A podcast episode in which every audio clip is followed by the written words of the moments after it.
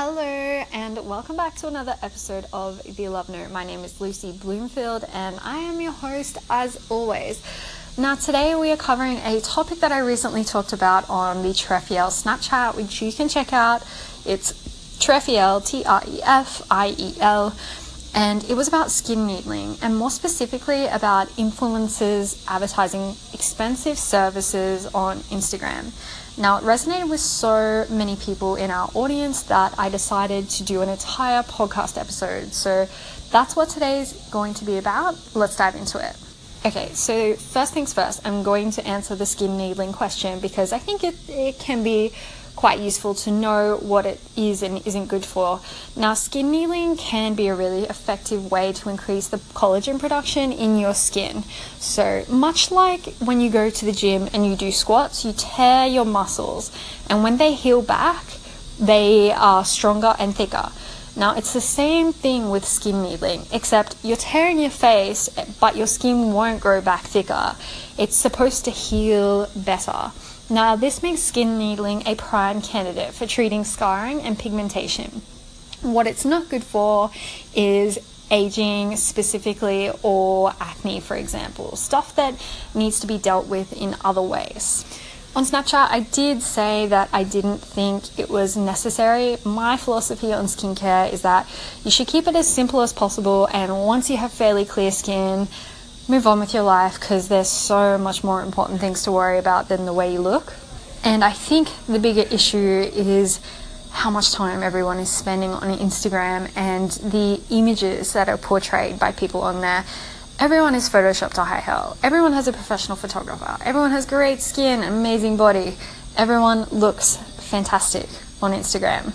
And as a watcher, or a user of Instagram without trying to market your services or anything like that, it can make you feel less of a human because you don't look like that. And I just want to point out to you today that Instagram is really not a healthy place to be and it is not the best place to take product recommendations from. Most of the influencers are being paid by brands to talk about products and services Yes, they may believe in them, but there is always a cost for that recommendation. And I implore you to please do your research. Whatever service or product it is, make sure that you know what you're doing before you buy it. And as well, have a think because there are a lot of people out there trying to sell you the dream. If you buy this product, you'll look like me. If you buy this product, you'll be happy it's so far from the truth and we all get wrapped up in it. I know I do. The more time I spend on Instagram, the less happy I am with the way I look and the less focused I am on the things that really matter, like being a good person and doing good things. If you're 25 and you have pretty good skin, but it, you can see it's starting to age, I'm at this stage right now. You have great skin comparatively, if you don't have serious acne, then you're doing fine. And I just want to remind you that aging is completely normal and our faces and skins and bodies are supposed to change as we get older. And wherever you are in that cycle of life, learn to accept it love it and enjoy it as much as you can because no product, no service is going to turn back the clock. It's just not. And oftentimes it's wasted money and time that you could be spending improving your life or spending it with the people you love. You're good enough. I keep saying this, but you're honestly good enough as you are without any of the other stuff. You don't need to buy anything to feel incredible. You just need to cultivate your self love and your self esteem so that you can see yourself for what you are.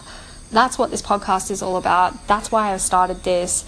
I'm doing the absolute best that I can to give away the lessons that I've learned, to help as many people as I can, and to try to clear up the fogginess of Instagram because I know it can seem very real, um, but in actual fact, it it very rarely is. Most things are staged on Instagram. So, girls, that's it for the episode today. I hope it was helpful. And if you have any questions, please don't hesitate to email them to me or contact me on any social platforms.